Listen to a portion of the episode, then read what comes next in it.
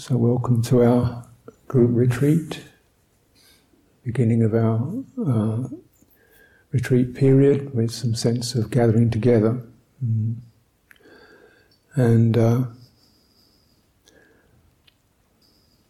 so, gathering together all our intentions and potentials means a lot of relinquishment of other things we could be doing, conceiving of, operating under, just trying to really collect our energies and our intentions and our attention, collect it, let it gather, let it condense into something that's uh, one pointed, mm, uh, one purpose, and uh, undistracted. Uh, and uh, so a lot of pulling aside, and that takes time actually, things don't just drop off. They're careful reflecting, relinquishing, maybe not now, it's sort of settling in, rather like a, a bird, chitta like a bird that's been running around doing this and that, and now it sees a tree and it's kind of hovering over where's the place to land, and that can take a little time. Um, so it would be different for different, each of us can have a different measure of that in these early days. But the aim of this session is to provide the tree and to indicate, um, find your landing place. uh, and of course, in some ways, you say this is very simple, it's just your own body and mind. Mm. And yet, that's a lot. Now, also, I'd like to um, use some teaching to really try to get as, as close to the Buddha's words as we can. Um, you know, so get right to see exactly what he, kind of what he said, and also what he didn't say. That some of what he didn't say we've added might be useful, and some might not be useful. Some might be one way of looking at it, or one handle on it. Could be good for some people, but let's just get sort of closer to that and try to kind of have faith in that and begin to work from that with this very fundamental uh, approach of our own bodies and minds and hearts, that which we live with day by day. Direct experience. Mm. And reflecting on the Dhamma, you know, that which is immediate, directly experienceable, timeless. It's not about particular times and circumstances. It's also not located in a particular place. Uh, it's inviting, a sense of come and have a look. Come in. It's an invitation. It's not a command, but it's an invitation. It's something you could find in here. And it's a beckoning. And that beckoning is our call of faith. Hey, something interests me. It's something to be realized in this yeah? And it's direct, animate experience. Mm. Mm. It's pertinent, it's relevant, it leads as a progressive. Your entry it starts to take you along, uh, take you in. Pachatang, it's authentic, means that you directly experience it in yourself, in your own experience. This is a really crucial point in the transmission, isn't it? The way that all the Buddhas can give us the flags, the signals, the words, but actually the moment of that kindling of realization is always intimate. Mm. Uh, and we've got to keep re- going back to that. Yes, yeah, sounds good, but what do I actually get? What actually lights up for me? Where do they? Because if it doesn't light up, there's no point following it. Maybe I'm not ready for it right now, but it doesn't light up, doesn't ring my bell, it's not for me now. Mm. And so there's a sense of putting, you know, trying to find where your faith lights, and you get this quality of arousal or chanda, motivation. Mm. Yeah, and there's an effect of that. It's called a sense of gladdening. Oh. Um, be realized, to be fully unfolded, to be realized, to be directly sensed by wisdom, by those who are discerning. Mm. So it's something that can be perused, reflected upon, returned to, scanned, mm, assimilated mm, to realization. And to me is a tremendously um, uh, encouraging invitation that's right there in our daily salutations. You know, it's putting it right back where you are, mm. and perhaps using a language that's well, time extremely inviting, even though it's in a foreign language. And it comes apparently from centuries ago. That gives it a kind of really powerful resonance. You mean this happened centuries ago in India and it's still ringing? What kind of bell is this? Nothing else has lasted that long, has it? You know, how come it touches here now? This is really a powerful signal, a powerful bell, or the Buddha called it the deathless drum beating. Beating with the same vigor as life itself. Hmm. Now, as I was saying the other day, you know, the Four Noble Truths expounded, and then the person who received it had this realization experience which doesn't immediately look like it's got anything to do with the Four Noble Truths, or very little. The Buddha's talking about suffering and, and da da da da, and middle path, middle way, and then somehow that lands in this person, and person, Kondanyo, uh, Yang Kinchi Samudaya Dhamma Nirodha Dhammanti. The arising qualities are the ceasing qualities. That which is the nature of arising is the nature of ceasing. We're in wave. We're in experience of wave, in which nothing is actually fixed, everything is fluid, but pulsing in this regular pattern of welling up, subsiding, whether that's gross waves, you know, the waves of the sea, or the subtle fluctuations of our nervous energies, or the permutations of our thoughts, or emotional currents surging. Uh, mm-hmm. this pattern, the pattern is being presented, and he, somehow that is considered a deep realization, because one thing it says there's nobody there. There's no separate person looking at all this. There's no separate person dealing with this or stuck in this. There's just this. The person has disappeared. And this person, the most common, might imagine be the most fundamental item of our experience, is part of the phenomena of arising and passing. And as you, oh, look there.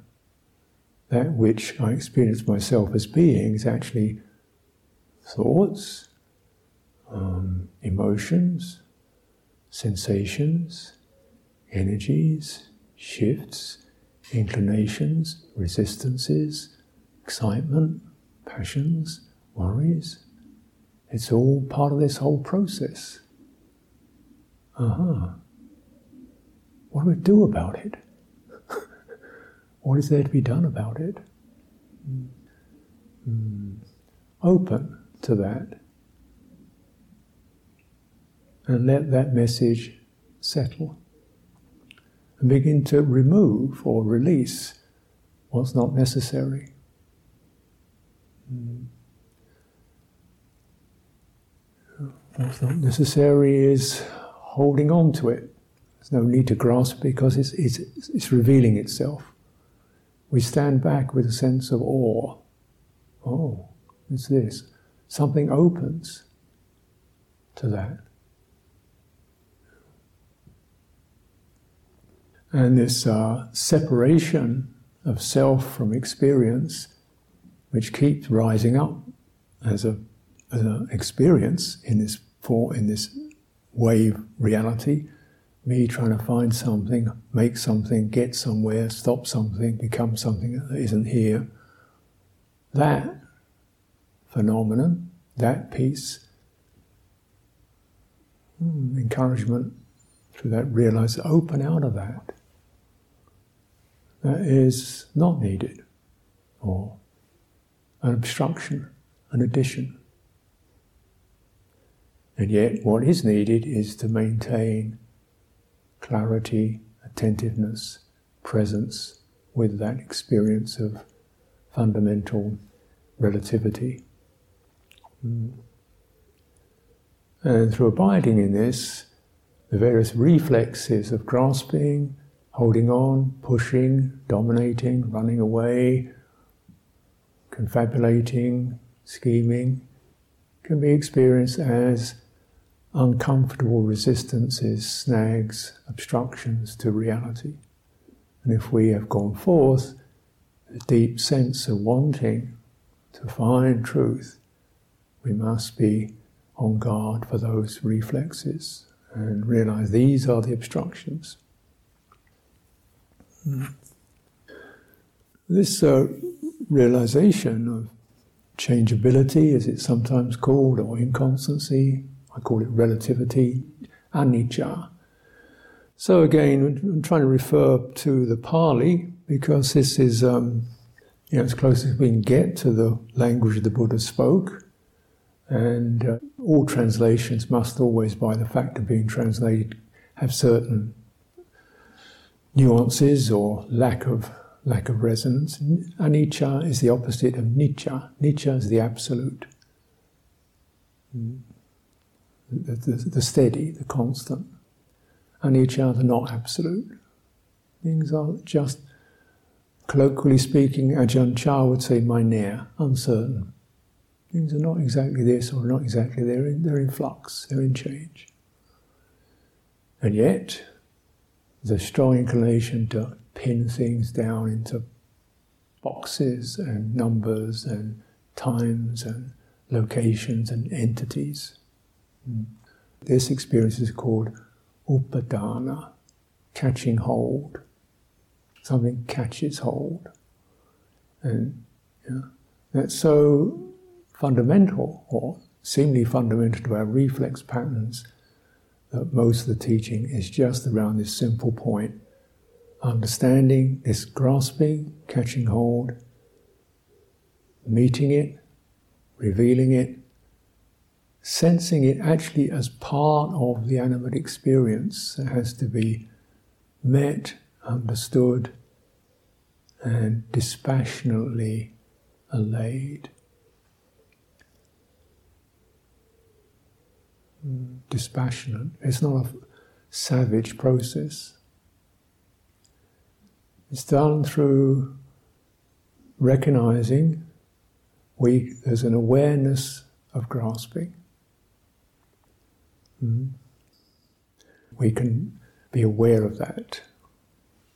Mm. And perhaps be sympathetic to it. What's it about? Security. Get things steady, make things known.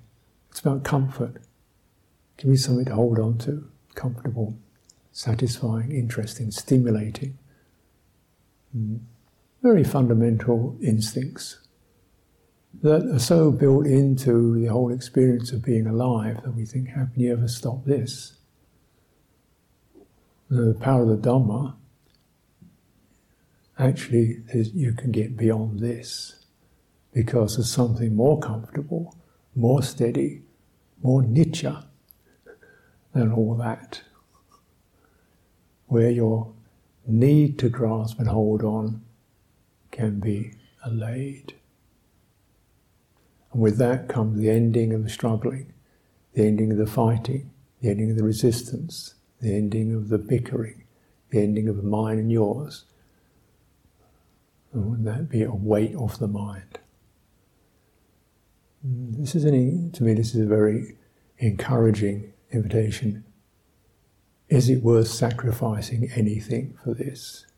And if you're really a light on fire for this, you say, yes, it's worth sacrificing a lot for. Perhaps you know, quite a bit. In fact, maybe everything. Because we stand on the edge of death. Yeah. And this again is part of the background of this whole presentation of what the Buddha was living in, why he went forth. We stand with our feet, our toes just on the edge of death. Yeah. We keep imagining a future that isn't here. And all around us, they're dropping, people are dropping like flies. And there's some kind of amazing fantasy that sits in the back of the mind. Not now, it won't happen to me. Maybe other people, but not now. and we stand on the edge of it. And that's, that's the kind of the place where a samana lives, a gone forth person lives.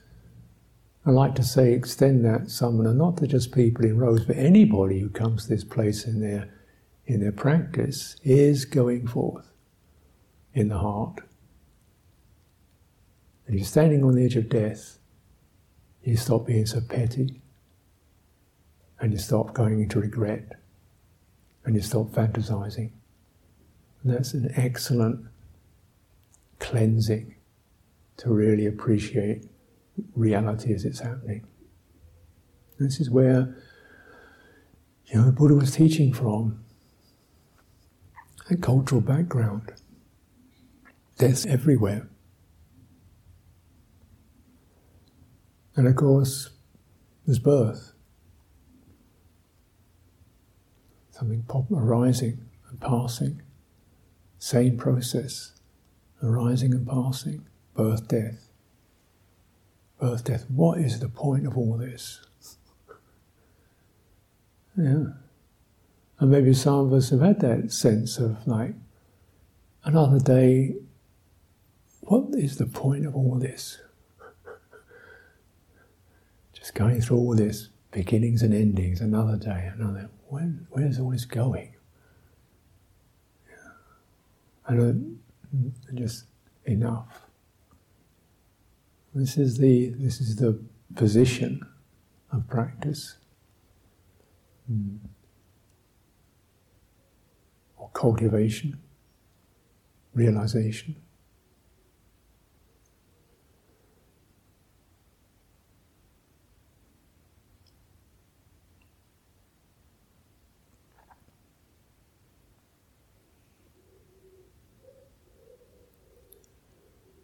As we um, bear in mind this uh, teaching of the Four Noble Truths, but great truths, the Buddha's first lucid exposition.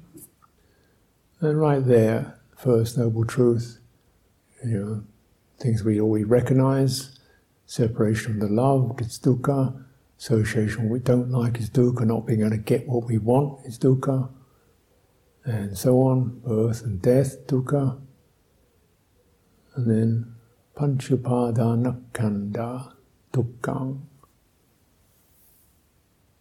What?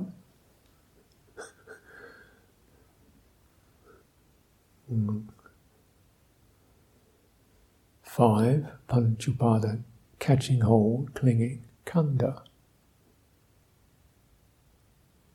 And so this is translated as the five aggregates affected by or, sus- or subject to catching hold, clinging.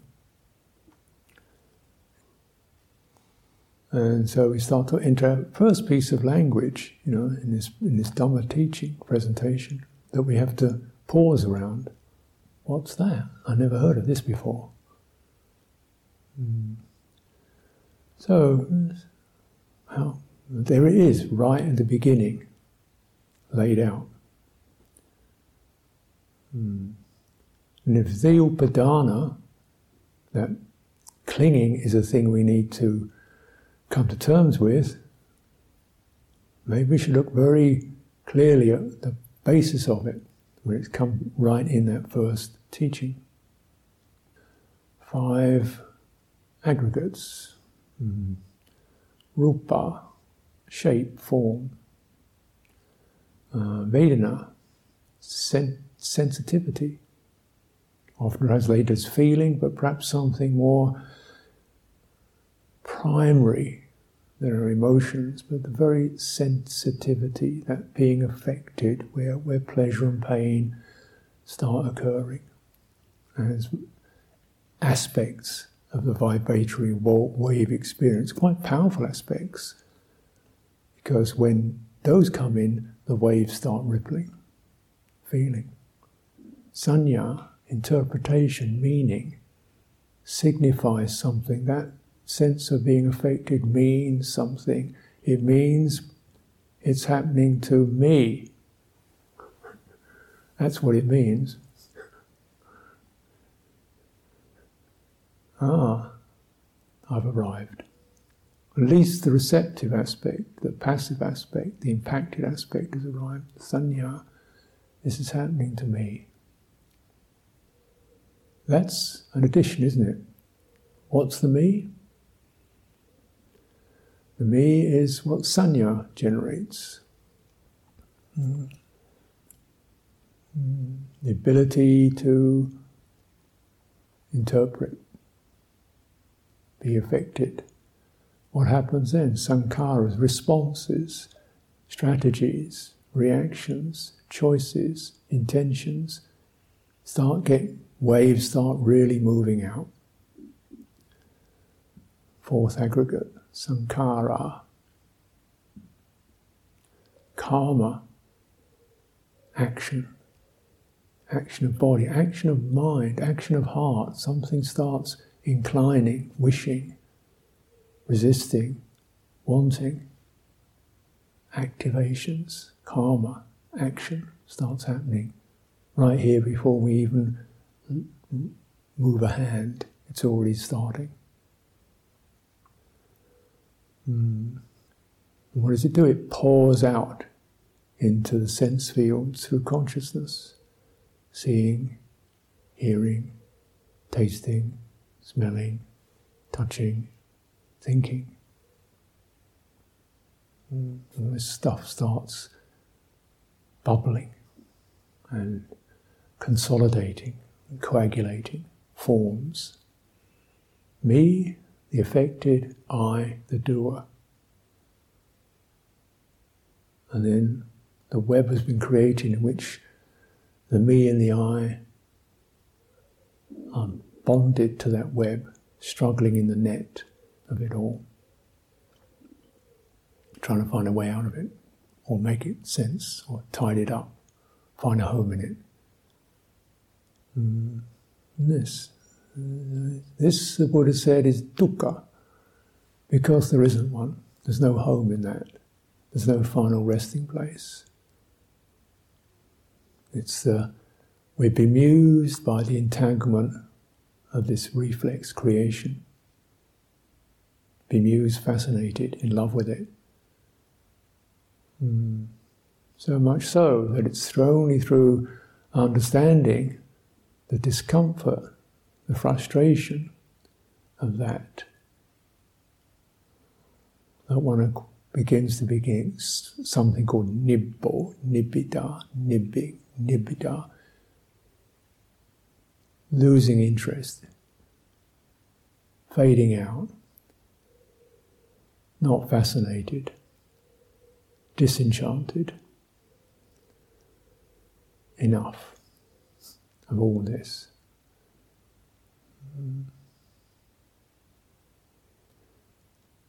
Then the possibility for a deeper dispassion. So there's no fighting with that, it's just the realizing what's there and the frustration and the short term benefits and the long term pointlessness of all that. Mm. And that nibbida, that cooling, that dispassion leads to nibbana, the unbinding of the web, the unbinding of the tangle. So all that waveforms can die down, not through hammering them, but just through this sense of this dispassion, detachment. And uh, there's a realization. The Tathagata teaches this. It means there's some way of being present with that when the waves subside. The subsiding of the waves does not mean nihilism, because the Tathagata is able to be there, has been there, presents it, teaches it. Clearly, the person is conscious, alive. He's been there. So there is something beyond all that movement, something that very difficult to wrap a word around because that's more construction. But our faith is encouraged by that. This is not about pessimism. It's release from the net is freedom. And the Buddha said, you know, very simply speaking, paramang sukhang, the highest, the most profitable, most further beneficial form of ease. Hmm.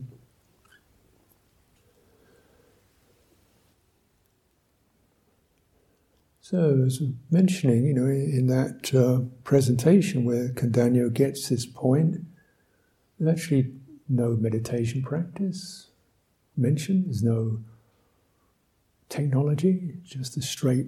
There you are. He's listening to it. He's not. He's there. So everything else is kind of added as you need it. As you need it. Hmm.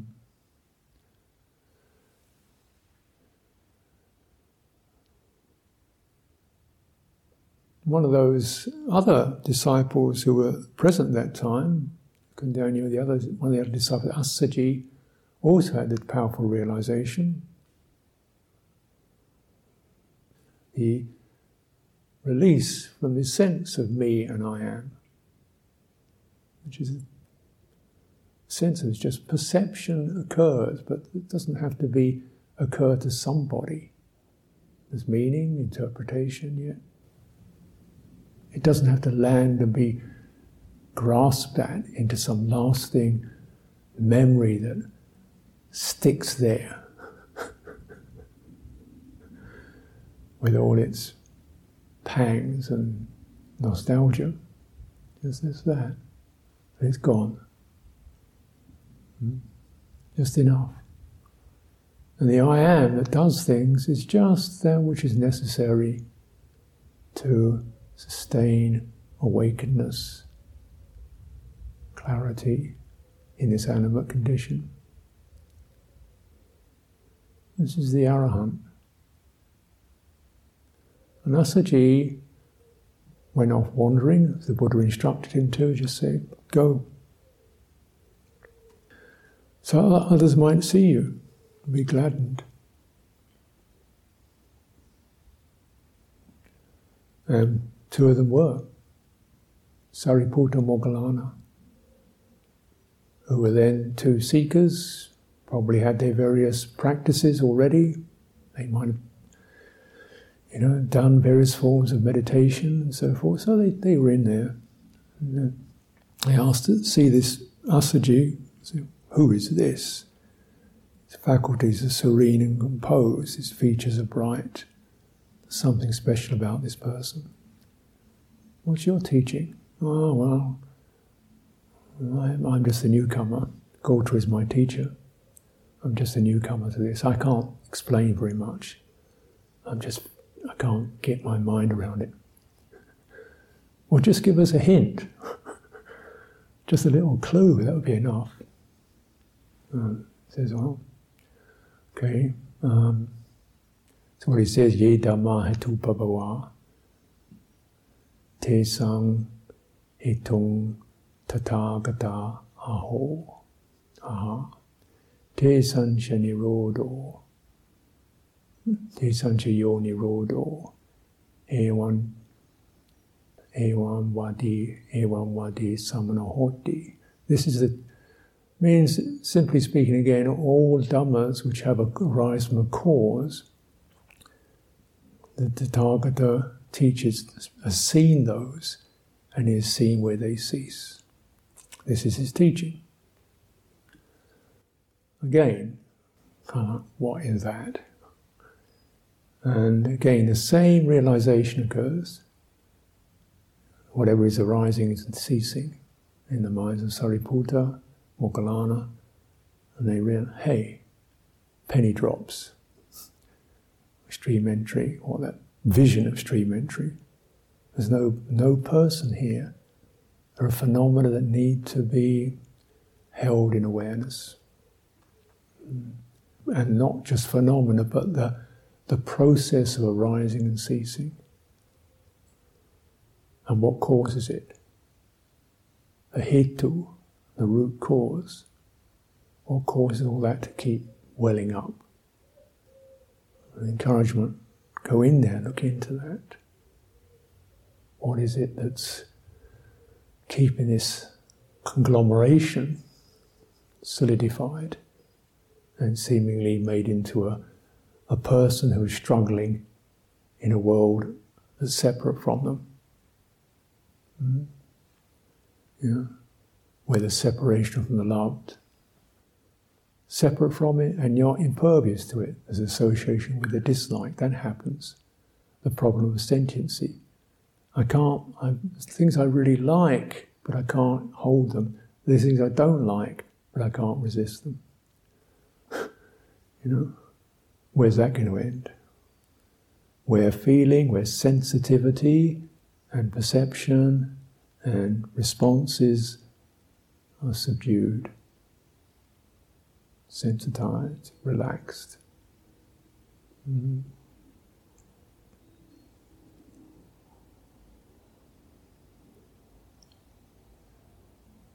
Mm. And right in there, there's the, the clue. It's within this. So as we contemplate uh, uh, this process, form, things there's something, there's an item of various kinds. Something arises out of nothing, a form. Sen- sensitivity, there's some kind of being impacted by that. Mm-hmm. And then there's the interpretations, meanings, sanya, that's him, that's her, it's Friday, that's time for dinner, whatever. Those interpretations occur and the motivations and responses start happening. Mm. And in the arising of that, the me and the I am, it's called the arising a welling up of citta. Mm. The arising of what's called nama, the naming of things, the knowing of things, and rupa, things in themselves, that arises, the arising of citta. Citta starts rising up. Something that produces karma, that comes out into activity, heart, mind, mm, responsive system starts going. Mm. And this can be called the liberation, the freedom of citta from all grasping is deathless. Another saying of the Buddha. Doesn't mean we don't get rid of it, but just free that from upadana, from catching hold. What supports that? Since this holding on seems so innate to our experience, well, be mindful. Select, stabilize uh, your feeling, perception experience, your form experience, just into um, a sense of being here.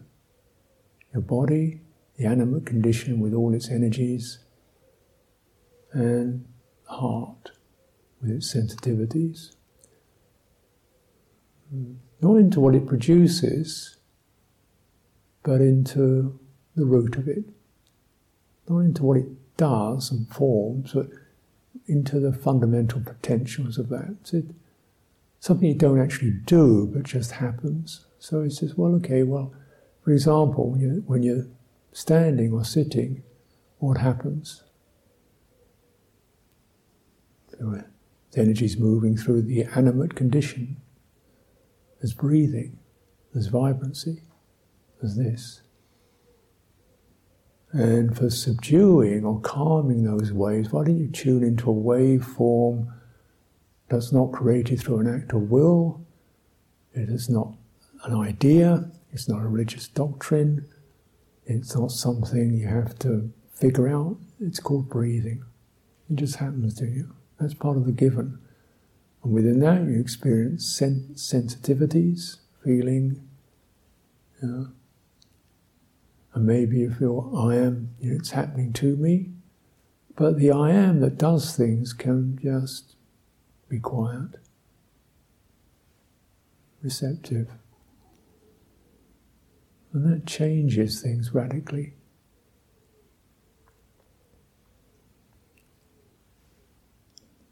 The karma, the I am as doer, is arrested subdued.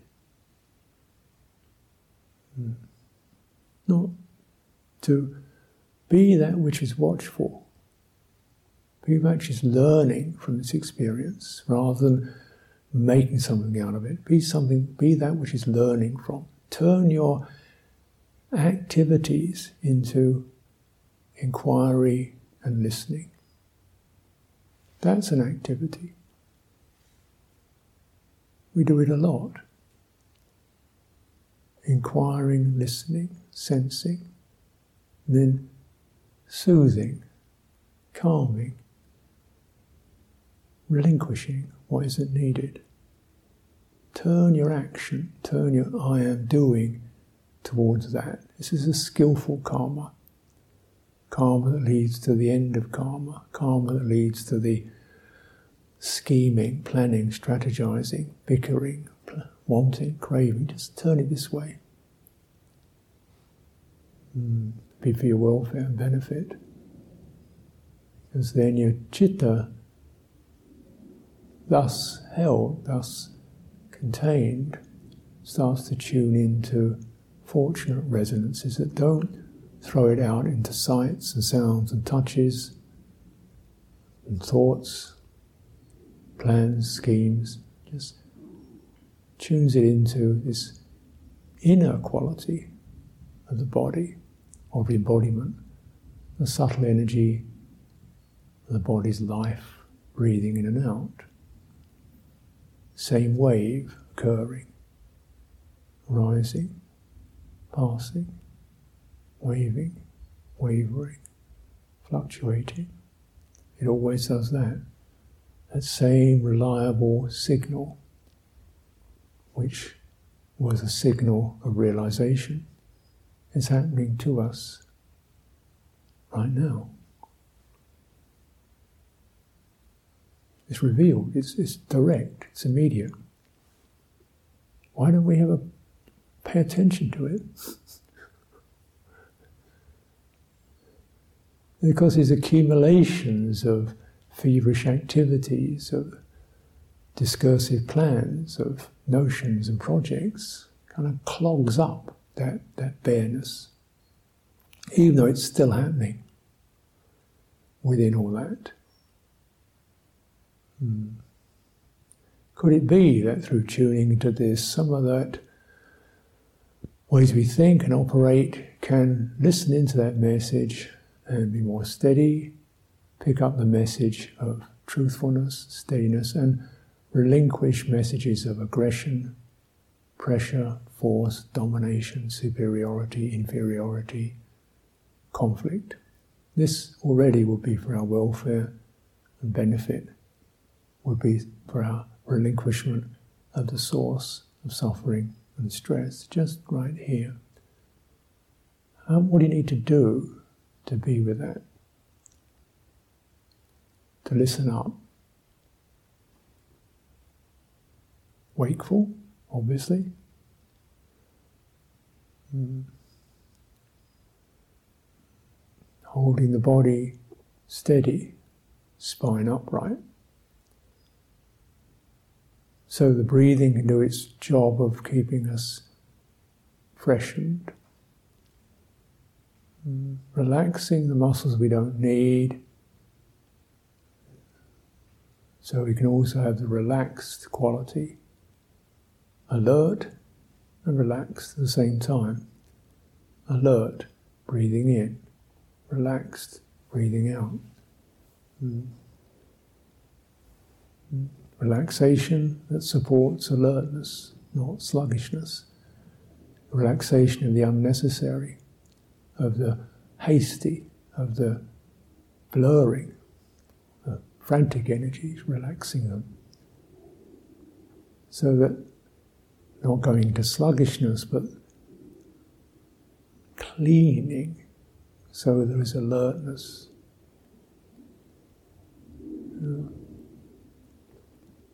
Walking, the simplicity of walking, what happens when we walk? The pressures, the move, movements of the body, all arising and passing, all moving through, same form. And now instead of the breathing, it's the movements of sense of contact impressions. As your foot touches the ground, as your body receives that, and then the foot leaving the ground, subsiding, end of that space, contact, firming up, releasing, space. We notice also that space, which end of the breath, space, inhalation, end of the inhalation, openness, end of the exhalation, space, end of the inhalation, openness. Walking, instead of walking to get somewhere, walking in order to experience that same pattern. Sense of pressure of the body on the touching the ground the release of that pressure as the foot leg leaves the ground, openness, and then firming up again. This turning these waves into rhythm so that the chitta is soothed, calmed, eased. Its frantic congestions begin to dissolve simplicity we call cultivation or a base for cultivation. Because even within that very base, which in some ways seems so strikingly obvious, there is needed faith, that which reminds us, there needs to be the gladdening gladdening of the heart, even a gladdening that you feel in your body when it feels fresh and bright. Pamojja, turning into piti, uplifted state. And these arising factors associated with awakening, awakening start to form. When there is gladness, there is relaxing, there is happiness, there is steadiness, there is samadhi. This is the rising tide of the Dhamma that comes in as we relinquish. Then one's faith is confirmed because it's saying, yes, if you do this rather difficult business of sacrificing, giving up, putting aside one's choices, one's schemes, one's future, one's even one sense of identity of what I want and don't want, these are not small things to relinquish. But the payoff is out of this world. You'll start to find yourself rising through no, without willpower, just feeling gladdened. And this is the beauty of our cultivation the Buddha, pragmatists say we are definitely attracted to ease and happiness. This is the highest. This way. Yeah. Mm. When that ease and happiness arises, not because we've schemed at something, grabbed something, and formed something, and bought something, and made something, arises because we've actually relinquished those tendencies. This is what else can happen but a sense of awe and faith that we're in something bigger than me and yet intimate. The whole dominant domination paradigm of the self is overthrown because it's seen as fundamentally lesser than our potential, as uh, you know that which inhibits our potential, rather has to be perfected in order to get what I want. This is this is a whole system is limiting the potential of something vaster that we can feel immensely comforted and steadied within. So, this is our opening um, movements, our opening settling in. Uh, I shouldn't imagine anybody's going to feel themselves totally settled on day one, certainly not on the first hour. Things run around, don't they? But rather than kind of take issue with them, project them onto yourself, I am this way, or they do this to me, or the system, just, just, just, yeah, but feel those energies of nervousness, anxiety, ill bit of irritation, ill will, okay, you know, restlessness, and where does all this come from? The source of it in there somewhere there's a struggling being. Struggling being. Can that sense of the struggling being, the chitta, struggling that forms myself, could that be just something we listen to and gently, lovingly hold carefully and say, well, just yes, but it doesn't stop you breathing, does it? Yes, but you can breathe and you can move and walk. You can experience this living experience and you can reflect on sanditthiko akaliko, ehipassiko. You can reflect. And in those you'll find benefits that are worth dwelling upon actually transform the whole way we operate for our welfare and for the welfare of others. The relinquishment of grasping is the big project uh, for our welfare, for the welfare of the entire world. And it's an honour in feeling one can be part of this enormous project to release the grip that crushes everything, fragments everything. So let's take some time for our direct practice.